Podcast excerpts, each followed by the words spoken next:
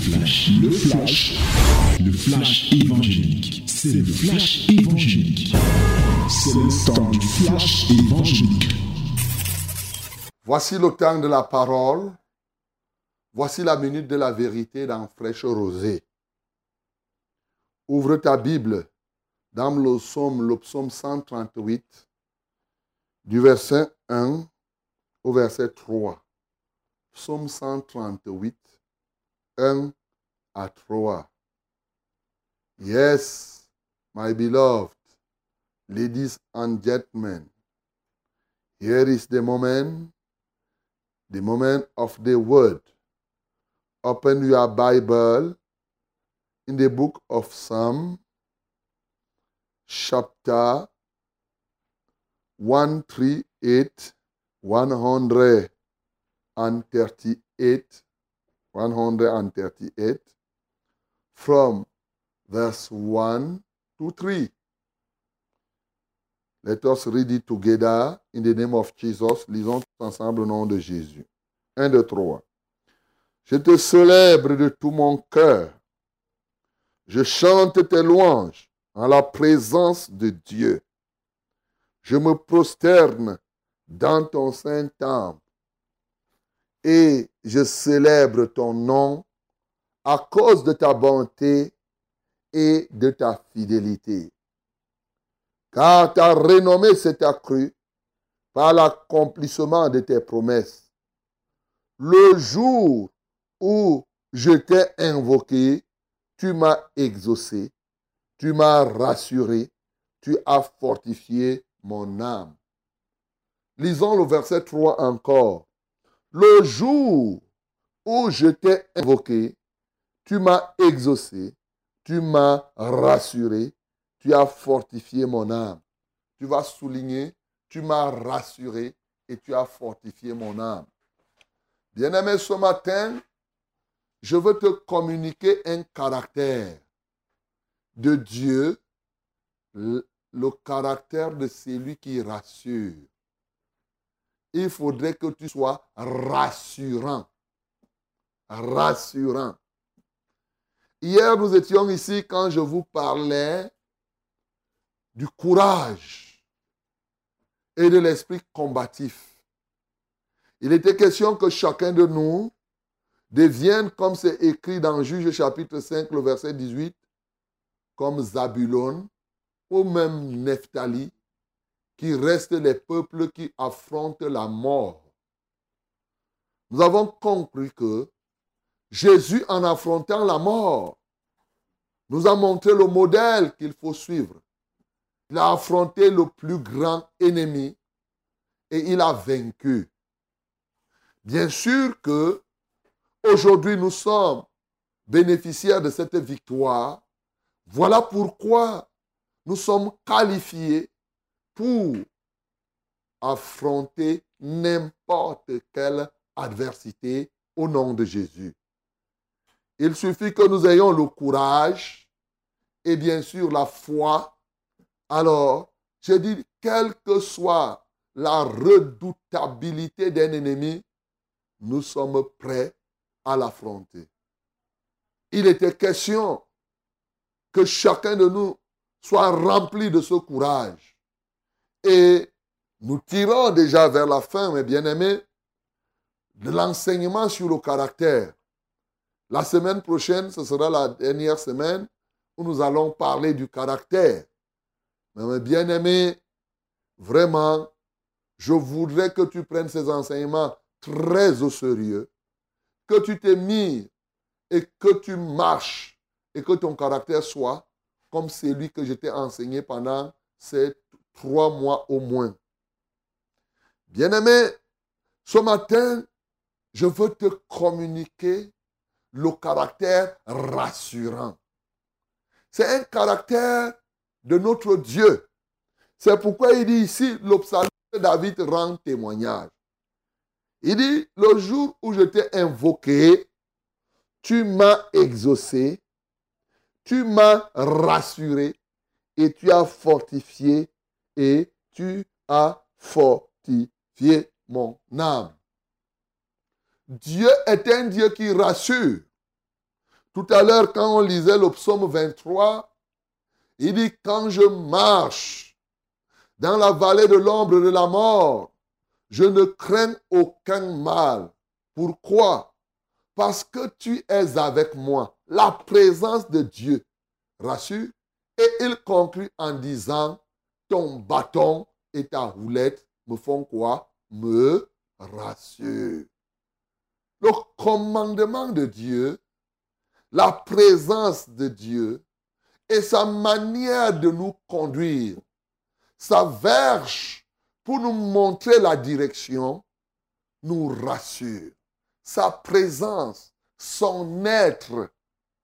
Bien-aimé, nous devons arriver à une dimension déjà, à être rassuré par Dieu.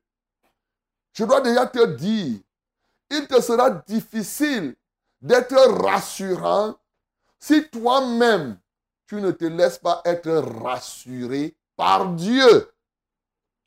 Car il y a des gens, bien que connaissant que Dieu est avec eux, paniquent. Face à un danger, vous paniquez. Alors que tu sais bien qu'il t'a dit, je suis avec toi tous les jours jusqu'à la fin du monde. Tu sais bien qu'il t'a dit, je ne te délaisserai point. Je ne t'abandonnerai point. Mais quand un cas arrive, pourquoi paniques-tu?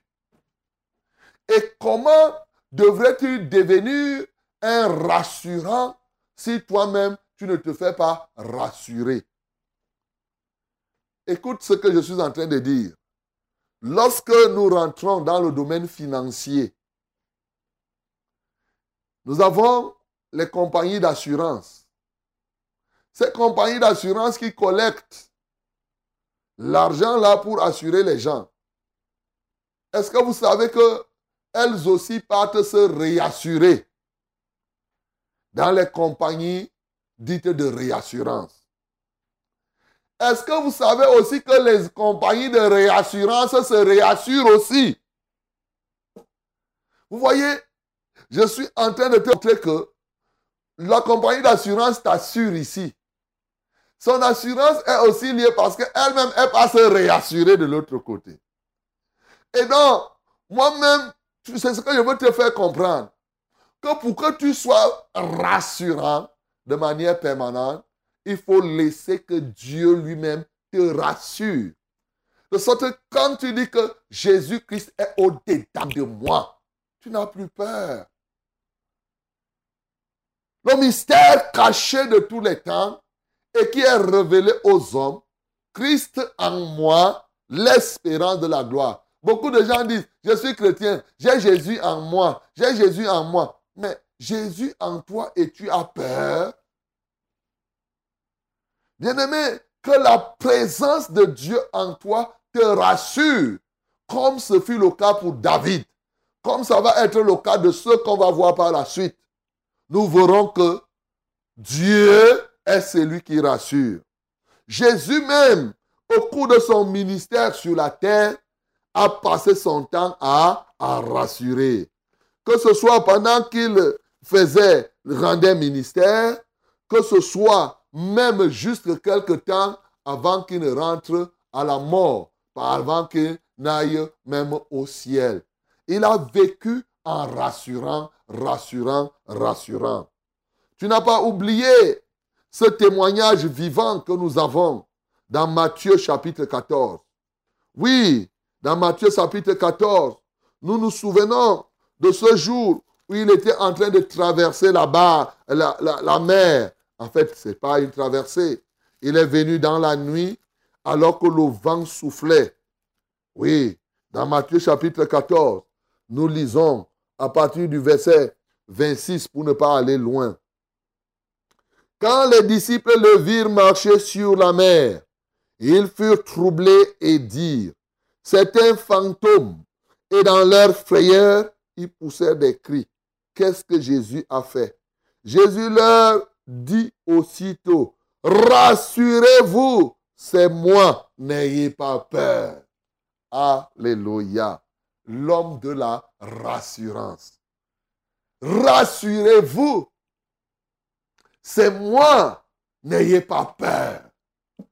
Il rassure au travers de sa présence. Il rassure au travers de sa parole. Il parle, mais il est aussi présent. Et lorsque nous continuons à lire, par exemple, toujours dans le même, dans le même verset, il dit, mais voyant que le vent était fort, il eut peur. Et comme il commençait à s'enfoncer, il s'écria, Seigneur, sauve-moi. Ça, c'est le cas de Pierre. Aussitôt, Jésus étendit la main, le saisit et lui dit, Homme de peu de foi, pourquoi as-tu douté? Et il montait dans la barque et le vent cessa. Quand il fait cesser le vent, c'est pour te rassurer. Il a permis à Pierre de marcher sur les eaux pour rassurer Pierre. Parce que quand il a dit, c'est moi, rassurez-vous, Pierre a dit que hum, hum, un fantôme peut venir dire comme ça que c'est moi Jésus. Il dit, maître, si c'est toi, fais que je marche sur les eaux. Afin que Pierre soit rassuré que c'est lui, il a réalisé quelque chose. Alléluia. Ça rejoint David là-bas. Lorsqu'il dit, ta renommée s'est accrue par l'accomplissement de tes promesses, le jour où j'étais invoqué, tu m'as exaucé. Tu me rassures. Il y a beaucoup de choses que Dieu accomplit dans les vies des hommes pour leur apporter l'assurance, pour rassurer. Bien-aimé, Dieu vient te rassurer ce matin en accomplissant un miracle dans ta vie, en te poussant à faire même quelque chose que tu n'avais jamais pu faire, mon bien-aimé. Il y a des exploits que tu réalises avec Dieu parce qu'il veut te rassurer. Il dit, je suis avec toi. À tout moment, il démontre qu'il est avec toi. Dans Acte 1, après sa résurrection, on a vu par plusieurs preuves, il a montré qu'il était ressuscité. C'était pour rassurer les gens. Dieu prouve, il apporte des preuves pour rassurer, rassurer, rassurer, rassurer. Bien-aimés, nous devons être des gens qui rassurent. On rassure par la parole, on rassure par la présence, on rassure par les actes. Alléluia. Cette assurance a pour but de t'encourager. Cette assurance a pour but de te maintenir dans l'encouragement. C'est pourquoi on te rassure. Parce que nous ne devons pas être en d'autres termes. Il y a des gens qui sont là pour démotiver les autres.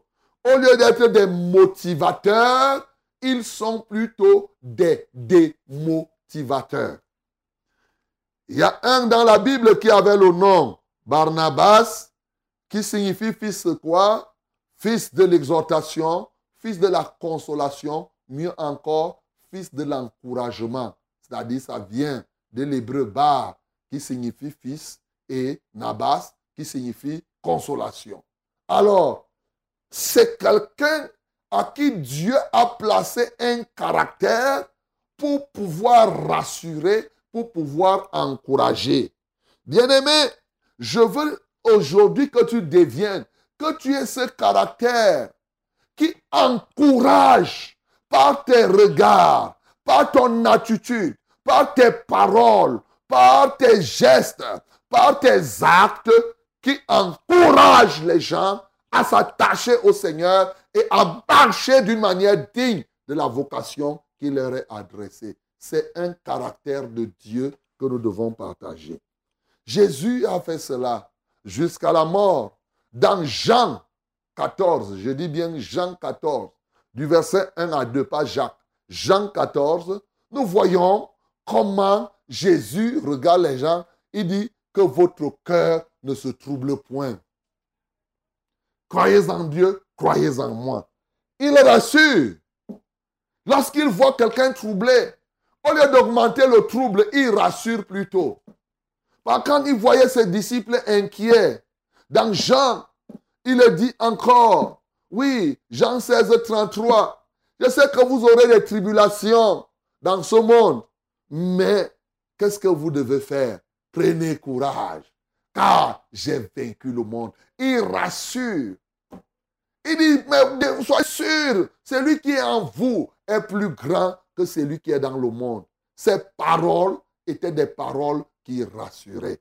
Bien-aimé, pourquoi quand tu vois quelqu'un troublé, tu ne le rassures pas?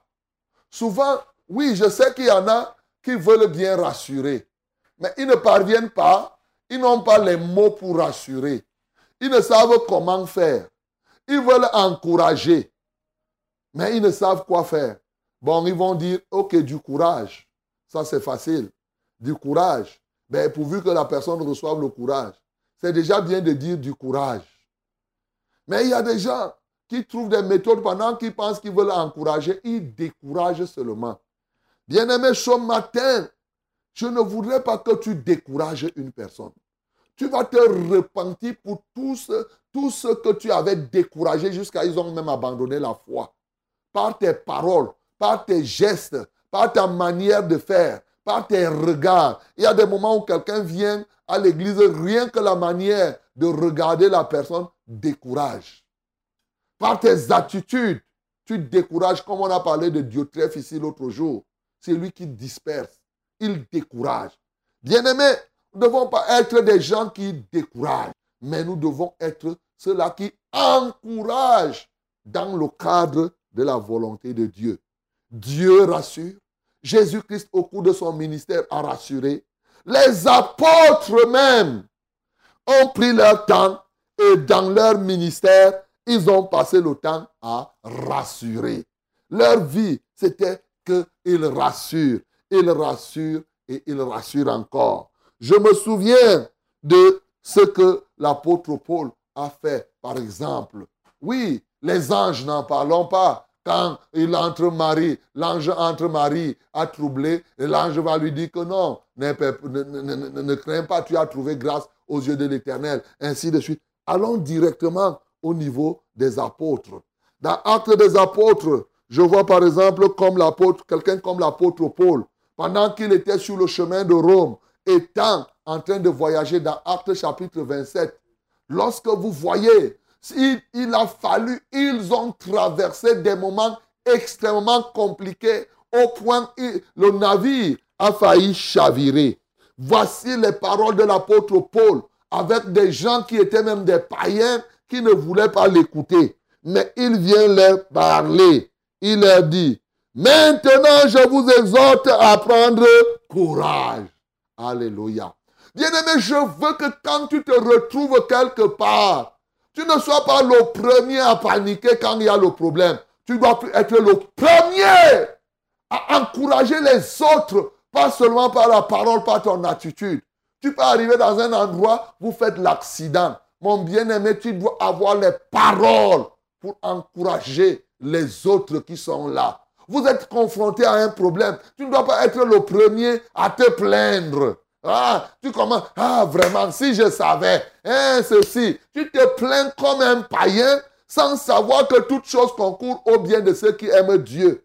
L'apôtre Paul était ici, il a même donné des conseils, les gens n'ont pas suivi. Mais quand le moment est venu, alors que les gens étaient troublés, il dit, maintenant je vous exhorte à prendre courage, car aucun de vous ne périra et il n'y aura de perte que celle du navire.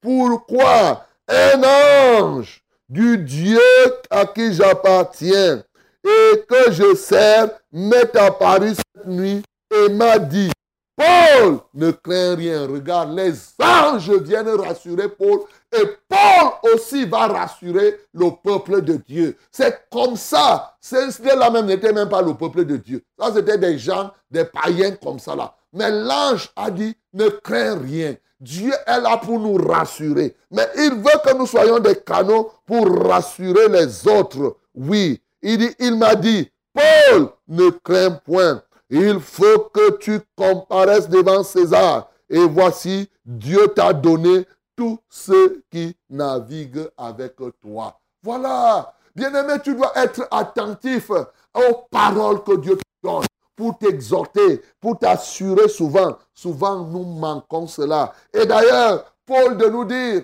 dans 2 Corinthiens chapitre 4, il dit clairement, il dit quand bien même mon homme intérieur, mon homme extérieur se détruit, qu'est-ce qui se passe? Mon homme intérieur se renouvelle de jour en jour. Conséquence, nous ne perdons pas courage. Il dit, c'est pourquoi nous ne perdons pas courage.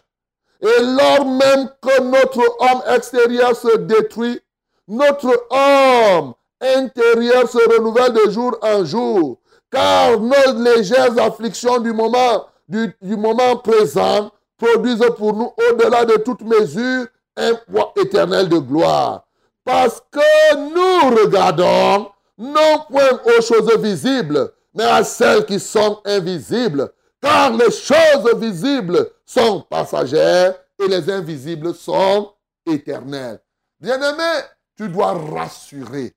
Et pour rassurer, ne passe pas ton temps seulement à fixer, à regarder aux choses visibles. Les choses visibles peuvent te décourager. Mais lorsque tu regarderas ce qui est invisible, et le premier invisible, c'est Dieu lui-même, quand tu fixeras ton regard, la parole de l'encouragement sortira de ta bouche.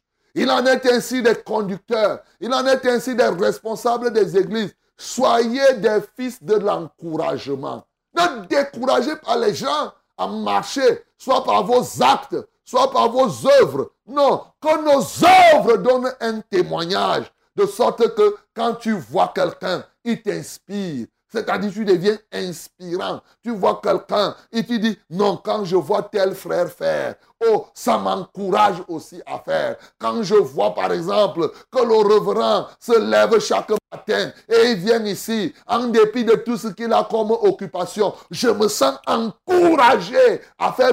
C'est comme ça qu'on doit vivre. Et c'est ce caractère que tu dois avoir. En ce temps-là, tu ne t'appartiens plus. Tu sais que je dois poser des actes pour encourager les autres. Bien-aimé, il te faut ce caractère. Tu dois être rassurant, comme Jésus lui-même a été rassurant. Et en mourant sur la croix, il a libéré cette onction afin que par le Saint-Esprit qui est en toi, que tu puisses rassurer ceux qui sont autour de toi. Que le nom du Seigneur Jésus-Christ soit glorifié. C'était le flash, le flash évangélique. C'était le flash évangélique.